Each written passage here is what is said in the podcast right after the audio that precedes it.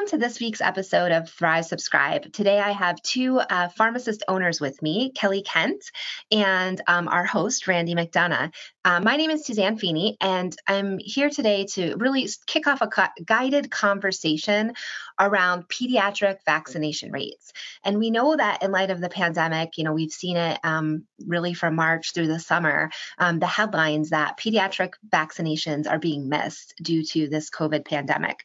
And we know that our community pharmacists are frontline, first line, seeing patients on the day to day. So we have both Kelly and Randy here today to talk with us a little bit about what we need to keep in mind in community practice to ensure that our pediatric patients are not falling behind on their vaccination rates, to advocate for flu vaccine, um, of course, for COVID when that's available, um, but really looking at all the other vaccines that we can either partner with prescribers to advocate for or provide ourselves uh, to our patients.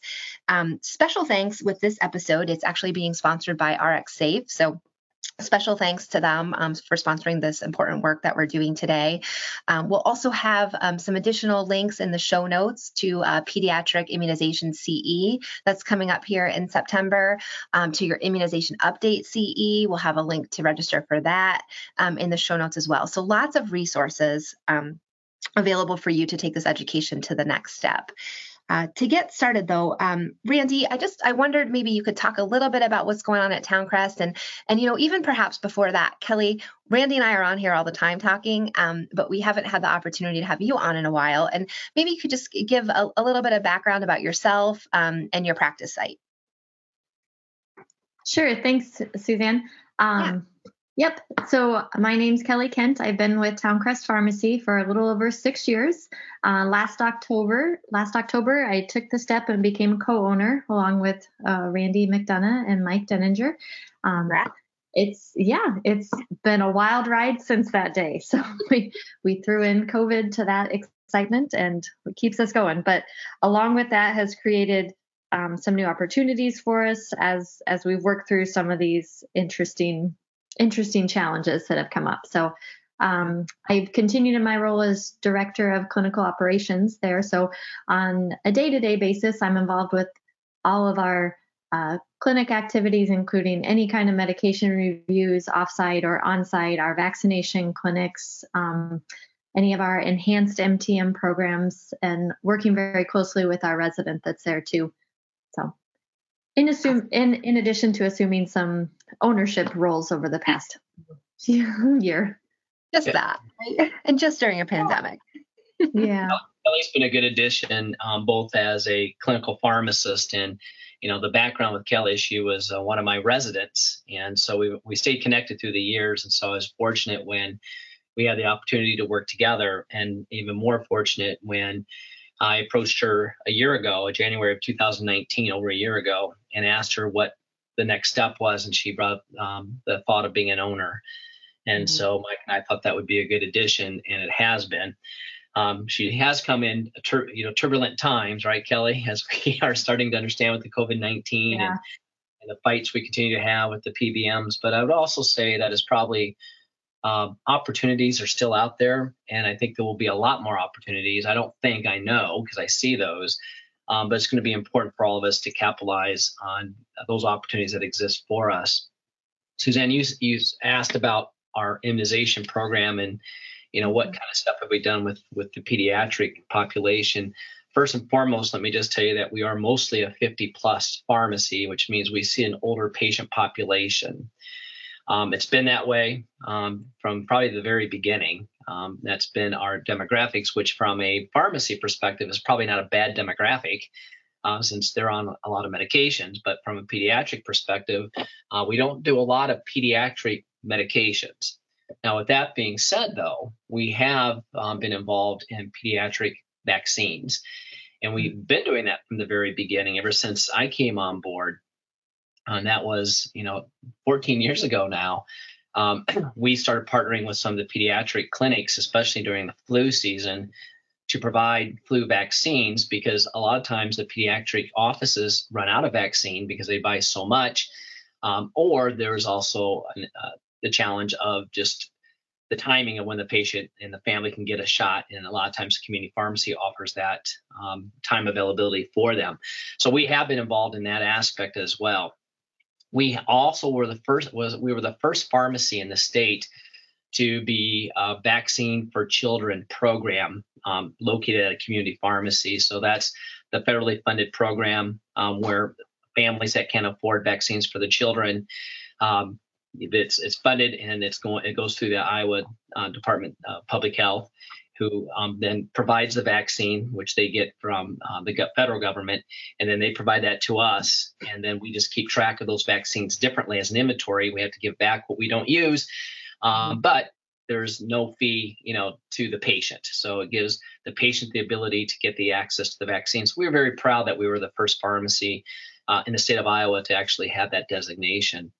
And then also, we were recognized by the Iowa Department of Public Health a number of years ago um, for vaccine excellence as far as um, our program of reaching out and getting vaccines to a variety of different populations. And, and we do go off site to give uh, vaccines as well, too. Mm-hmm. So we have a pretty robust vaccination program.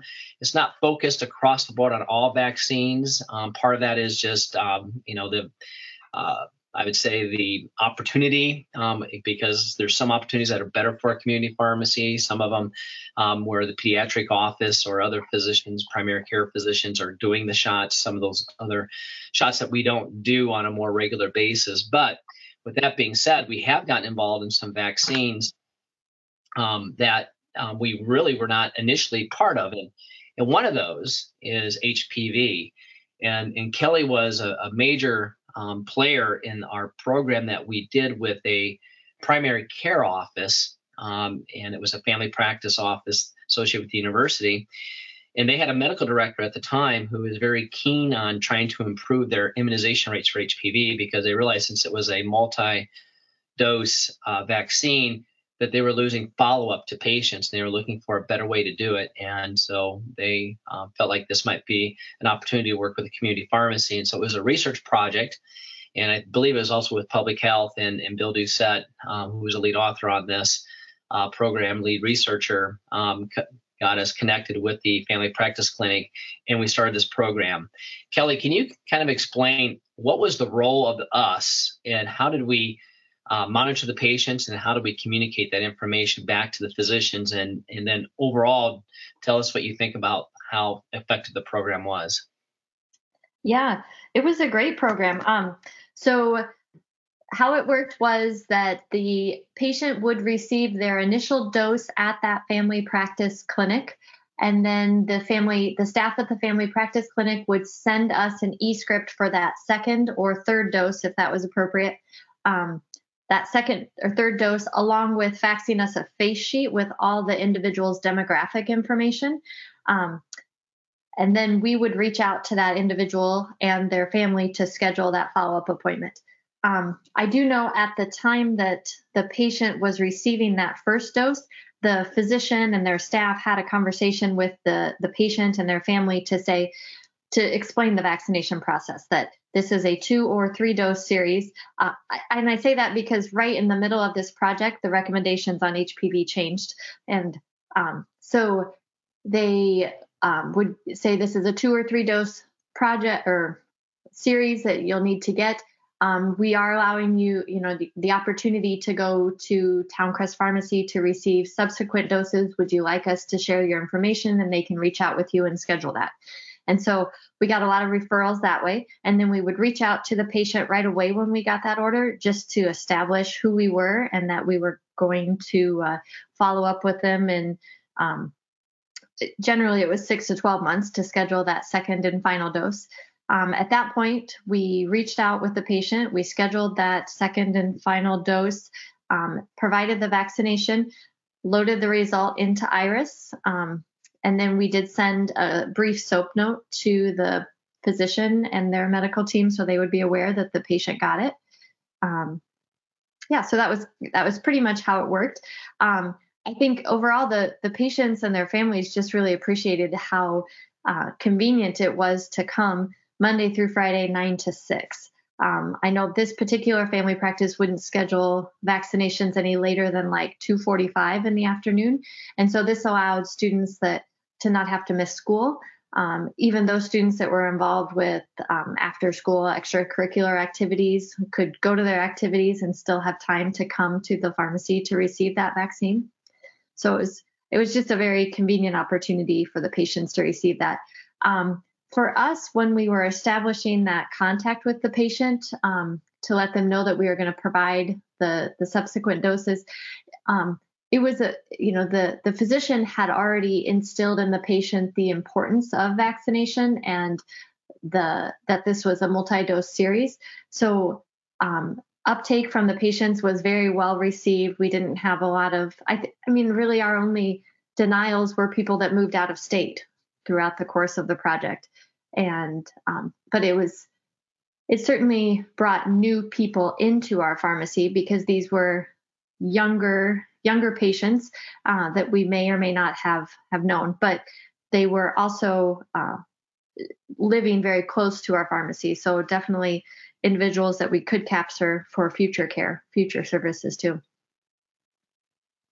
you know, Kelly, um, you know, HPV, that was a big one for us because we had not been doing that vaccine in the pharmacy. So it was exciting for us to be a part of that. You know, we uh, can you um, expand on um, beyond flu and HPV? Are there any, any other pediatric vaccines we have done or made available to our patients in some capacity?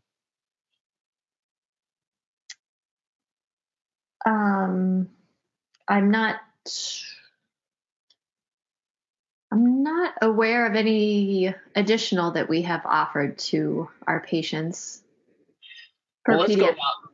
Yeah, and and and and I appreciate that. Um, you know, I didn't know if there was just if we made available to offices, if we buy vaccines for other offices to that purchase from us. I know we've we've had that um, that situation. Yes, we do. We have done that. Worked with other family practice offices to sell them vaccines, and um, in that case, um, in particular, we work with some smaller physicians' offices that maybe just don't want to purchase a whole box of 10 doses at once. And so we'll buy the box and then sell them, you know, one dose, four doses, kind of as they need it to help with their cash flow.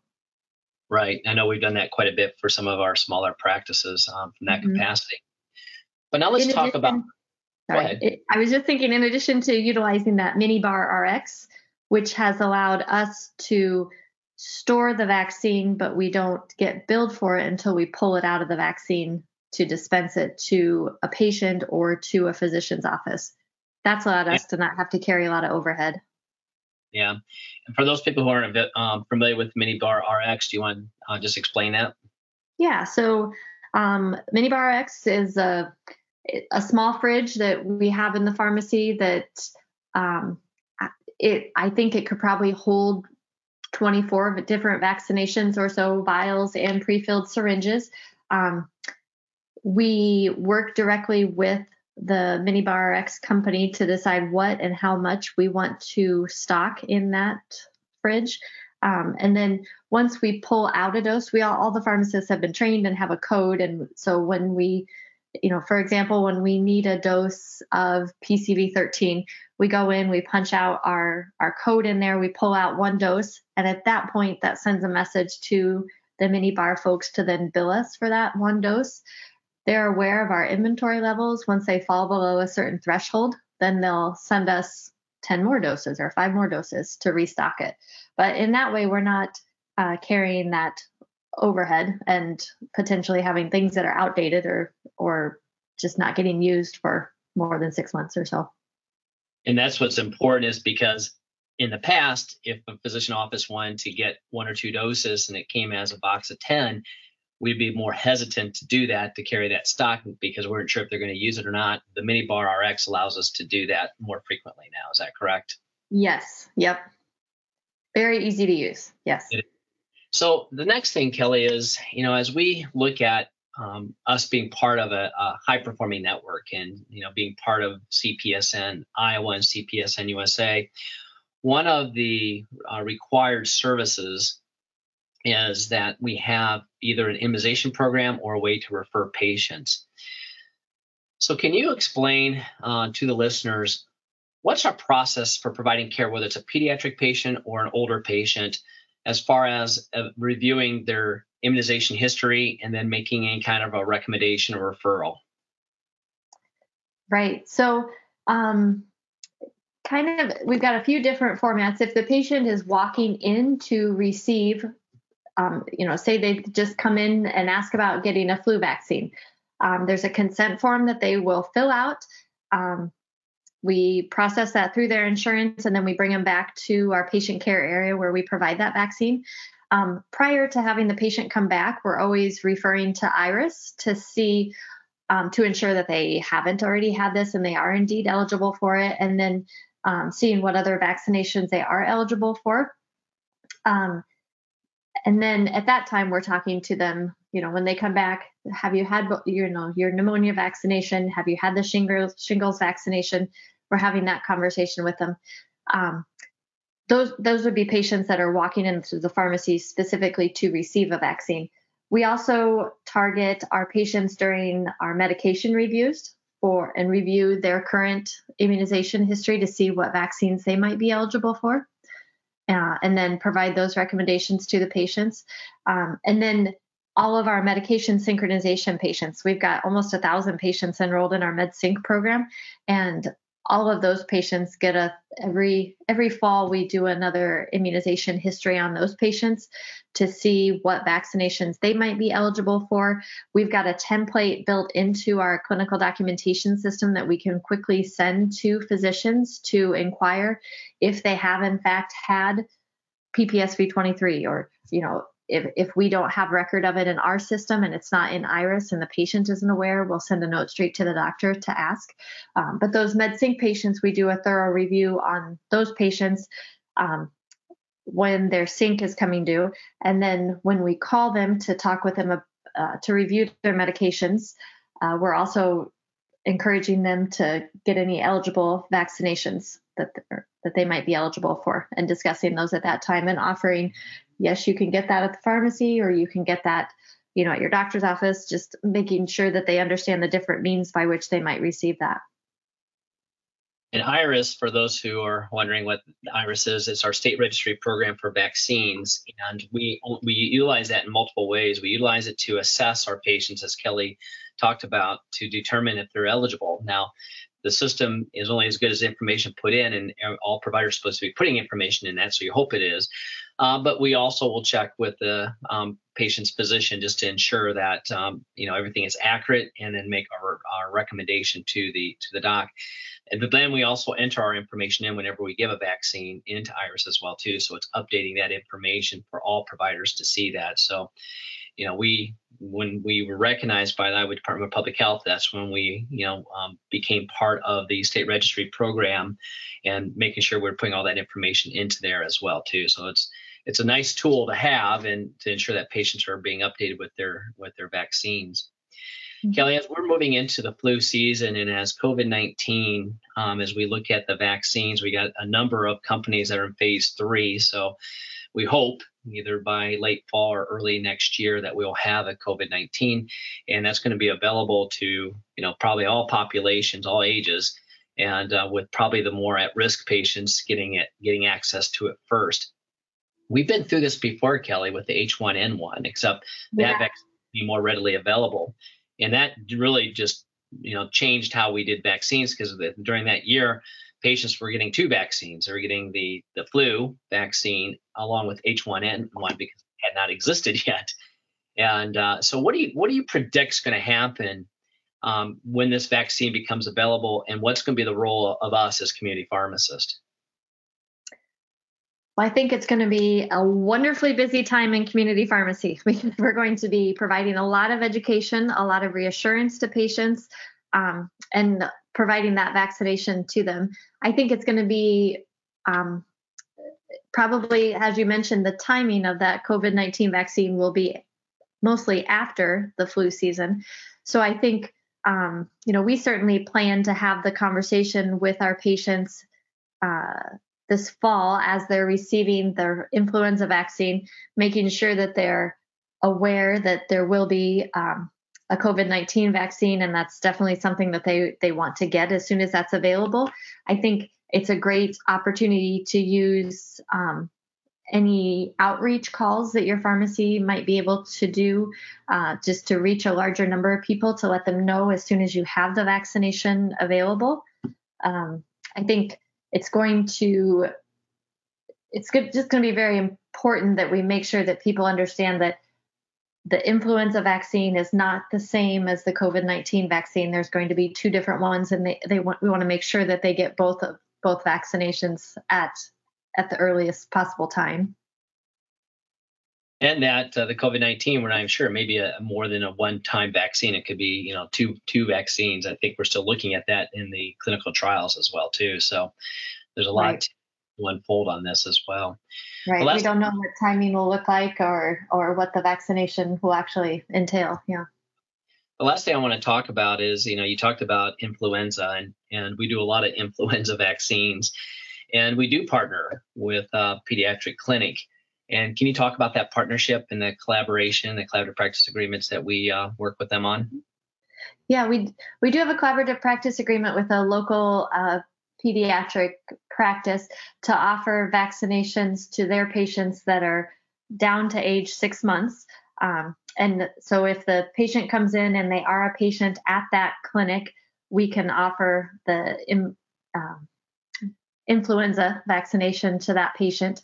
So for that reason, we do stock a variety of different flu vaccines. You know, we make sure that we've got uh, Fluzone and sometimes the um, the appropriate dose for those younger patients. And then um, if they need the, the booster, then we're talking to them about scheduling that at the, the right interval.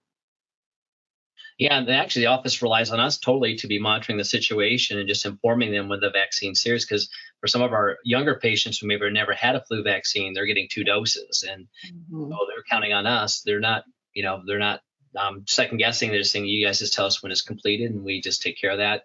And uh, so it's I think it's been a good program overall, and we don't have any issues. And like I said, they usually run out of uh, vaccine very early within the fall um, because they just buy enough, I think, to um, get them through and hope, and then they uh, at that point refer patients on. So, Kelly, how many uh, pediatric influenza vaccines do you think we do every year on average? Um, well, as you mentioned earlier, we're definitely a 50 plus pharmacy. So um, like with our VFC pediatric vaccinations, I know we do 20 or less of those. Um, um, I'm going to say maybe 50 to 100 pediatric influenza vaccines a year. And we've gone pretty young too. We've done six months old. Yeah. Right? Yes, absolutely. Yeah. So, yeah. so, tell me what's the what's the difference between doing a very young uh, infant like that uh, versus an older, you know, 12 year old? What what's the difference? What do we have to do differently? Um, well, parental involvement is always helpful, or guardian involvement is always helpful to hold the child and reassure them. I've learned that. um, just to reassure the child too. So oftentimes in those little kiddos, we're doing them in the thigh. Just it's a little more comfortable for the for the child. It's a kind of a meatier spot to to vaccinate right there. So um, versus um, uh, an older adult, we would obviously be doing it in the deltoid and um, still providing still providing the same you know vaccination to them. I think just having the parent or guardian involved with those kids can offer some reassurance and some stability you know in case the case the child is anxious or or crying or moving it just helps to stabilize them so um, we can efficiently and quickly provide that vaccine. Gosh, Kelly, you're bringing me back to a lot of memories of, of going through that with my with my kids. And you know, we I always made sure. So both my kids were in the NICU, and you know, one of the things that I learned there, which I probably learned in pharmacy school too, but just is how sugar really helps with pain management. So yeah. I just carried that through like all of my kids' childhood vaccines, and it was like, okay, here's your lollipop, or here's whatever it is. um, you know so that as a parent was something that i don't know made me at least feel like i was i was helping the younger kids um, and i i also remember gosh you guys are immunizing young ones but for the other pharmacists out there who i think are are looking um, to have collaborative practice agreements that allow them to go to six months um, you know and i think also we'll see um, you know we do we do know that the uh, vfc eligible children is expected to increase as a result of the COVID pandemic. So I think, you know, a mm-hmm. great call to action for those of you who are not um, enrolled in that program, that federally funded program. Um, I think, you know, getting out there, making sure you have that in place now um, to help with flu season, you know, to help with this COVID vaccine. Um, you know, that's definitely, I think, a takeaway uh, for parent or parents gosh, I got my kids on the brain for pharmacists and pharmacies that are out there uh, to enroll in that. So you have um, that vaccine available um, and can get that into to patients that need it. Um, so, I don't know any any other tips on providing um, vaccines because I know that's a lot of hesitancy. I think for, for our pharmacist listeners um, to explore this as an opportunity. Um, you know, gosh, just not certain on how to administer. And and you made it seem like it was it was pretty easy. But if there's anything you did to train your staff or yourself, you know, I'd love to learn a little bit more about that, just so people are comfortable. Suzanne, one thing before I'll have Kelly speak, but you know, yeah. we've been pretty I've gone all the way down to six months myself. And uh-huh. the six month old's not the problem, it's the three year old. Yeah, that's what I was thinking. Excuse me, and they're you know fighting it and don't want it because they've got a memory of what it did, what it happened before. Oh. Even some of the older seven, eight year olds, I mean, it, and, and so you got to be a lot more patient because there's going to be more time involved. This is not just going to be a quick thing. You got some kids that are a little braver than others, and other ones you just have to coax, and they have to get mentally prepared. And you got to allow them that time to do that. So, getting involved in pediatric vaccines does require you to be more patient, uh, mm-hmm. be more caring, um, be um, you know just demonstrating empathy um, to the individual and helping them through coping through this because they're mad and they're mad at their parents they're mad at yep. you oh, yeah. so you're just trying to help them kind of work through that so what what you shouldn't do is just you know force it. And i've seen that situation as well too. And and that is not a good situation you know get, the parents getting mad is not a healthy situation. So mm-hmm. i've even had parents take their um, child home and said let's try another day. Um, yeah. you know know you're here but this is not a good situation. And, yeah. kids run away from me and hiding in the corner. You know that, becomes a challenge. And, and and I want to tell you, it doesn't just happen to us. I, am I'm, I'm going to tell a quick story here um, that I think people might find amusing, but it happens in other offices, other um, you know providers' offices. My oldest daughter, Nicole, who would be mortified knowing that I'm saying this. We won't tell her. when she was getting ready for her kindergarten, getting all her, you know, um, childhood shots before she goes to school, which was a whole series of them, right? Yep. And, uh, Nicole was in the pediatrics office with my wife Carol, and they gave the first you know shot of the series. And nicole just went ballistic and ripped off all of her clothes. I mean she was stark naked ran out into the waiting room ran watching this ran into the corner. And as people were coming over here she looked around with her arms you know uh, crossed. She goes don't touch me. Yeah, she's not going to like us sharing that one so the point is, now she she's fine getting it, you know vaccines But the point is, this happens to everybody. So you, this yeah. is you know this is going to happen, and the question is, how do you handle it? So yeah. it's more to be prepared for the situation and know when when to say when, and yeah. when do you have to um, just give the the the um, child time to to cope with it and get ready for it. Kelly.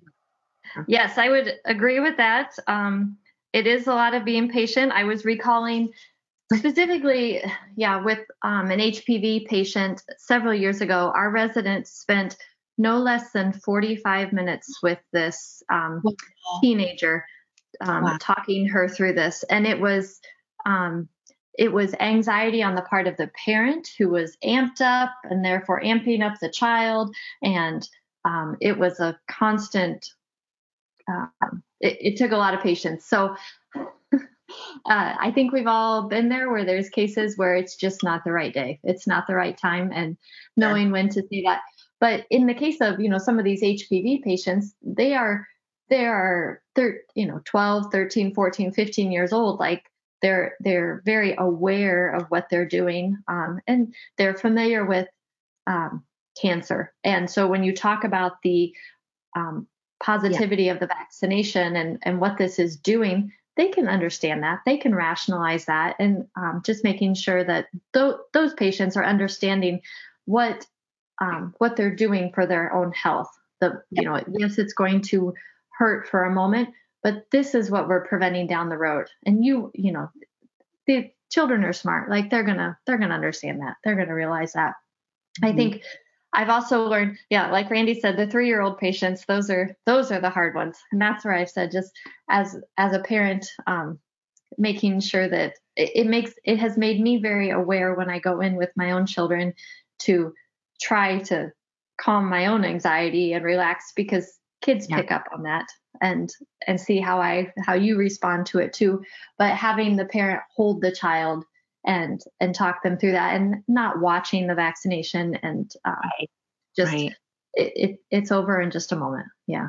Yeah. Yeah. Absolutely. Yeah. Well, I want to pause here. Um, we do have a, a message from our sponsor. So I want to pause here um, and we can listen a little bit to some of the services that RxSafe has available to support community practice. So we'll pause here for a moment. And then um, just a couple of things I wanted to come back to, kind of summarize some action steps um, and talk a little bit about a tool that's available. Um, so we'll just pause here and be back in a moment. Hello, pharmacy owners. I'm Rexy the Robot with RxSafe. Do you need more time for profitable services such as patient immunizations? RxSafe delivers automated systems for retail pharmacies, enabling them to save thousands of dollars on pharmacist and technician labor while improving patient safety and boosting profitability. Let's hear from RxSafe customer Ben McNabb. We've been able to actually reduce uh, payroll as we've added these new services, which has just astounded me. So that was a big surprise. Being able to see how we're able to grow while basically keeping staffing at the same level or lower has just been fantastic for our business. And especially right now in this environment, keeping uh, your payroll controlled is critical right now. Thank you, Ben. For more information on RxSafe, visit rxsafe.com. Okay, well, we're back and um, with Kelly uh, Kent and Randy McDonough, and thanks so much to RxSafe again for sponsoring this. Um, a couple of things to close out. I, I just maybe with one last question. You know, both of you talked a lot about the work that you do with local prescribers, and you know, in the beginning of the podcast, even talking about how you communicate with prescribers when you know they're running out of flu vaccine or you know when you have um, referrals that you need to send their way and, and the work you do with your collaborative practice agreement. We have a free tool available um, for those of you who are listening which you can download um, the link will be in the show notes. But just to really help facilitate that communication with prescriber offices um, and randy and kelly i wonder if you could just talk a little bit about um, you know what you've done that's worked well um, you know whether it's through your computer system or fax tools, but you know, how do you really stay in touch with prescribers on all the work you're doing? Um, you know, whether it's through the inventory management that you talked about sharing or um, the collaborative practice agreement, um, just really to to advocate for childhood vaccines. So, um, Suzanne, what I would say is we always try to involve communications to the physicians. Um, mm-hmm. Part of that is the team approach.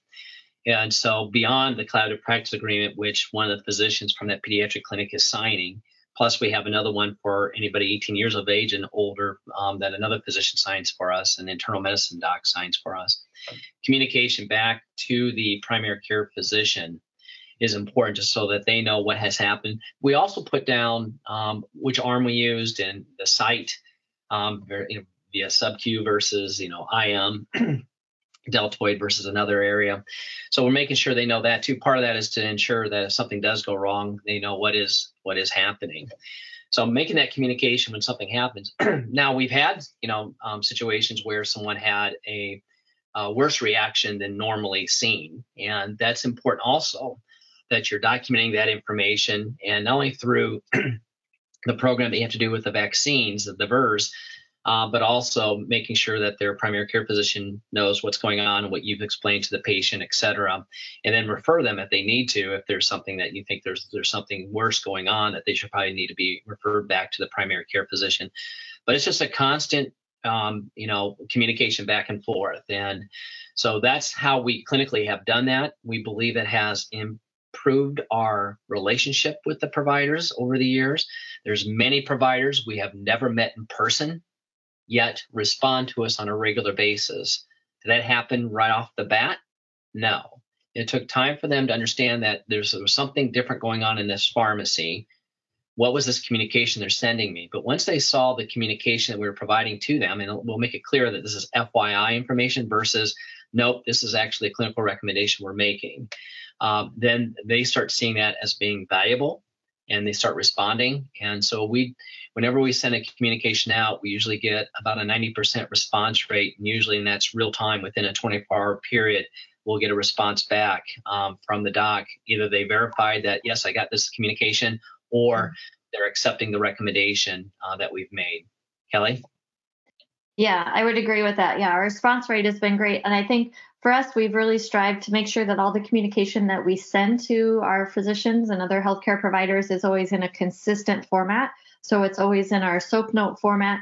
Um, and we've really worked to make it very concise. And that's where we've added templates to our clinical documentation system to make it very efficient for our pharmacists for our pharmacists to document um, administering a vaccination in 30 seconds or less, just within the clinical documentation system. Grab it off the printer, throw it on the fax, and it's it's quickly and easily sent to the physician. And we definitely, and we've used that same process even um, administering other types of injections. So it's a very consistent message that the the physicians are getting from our practice.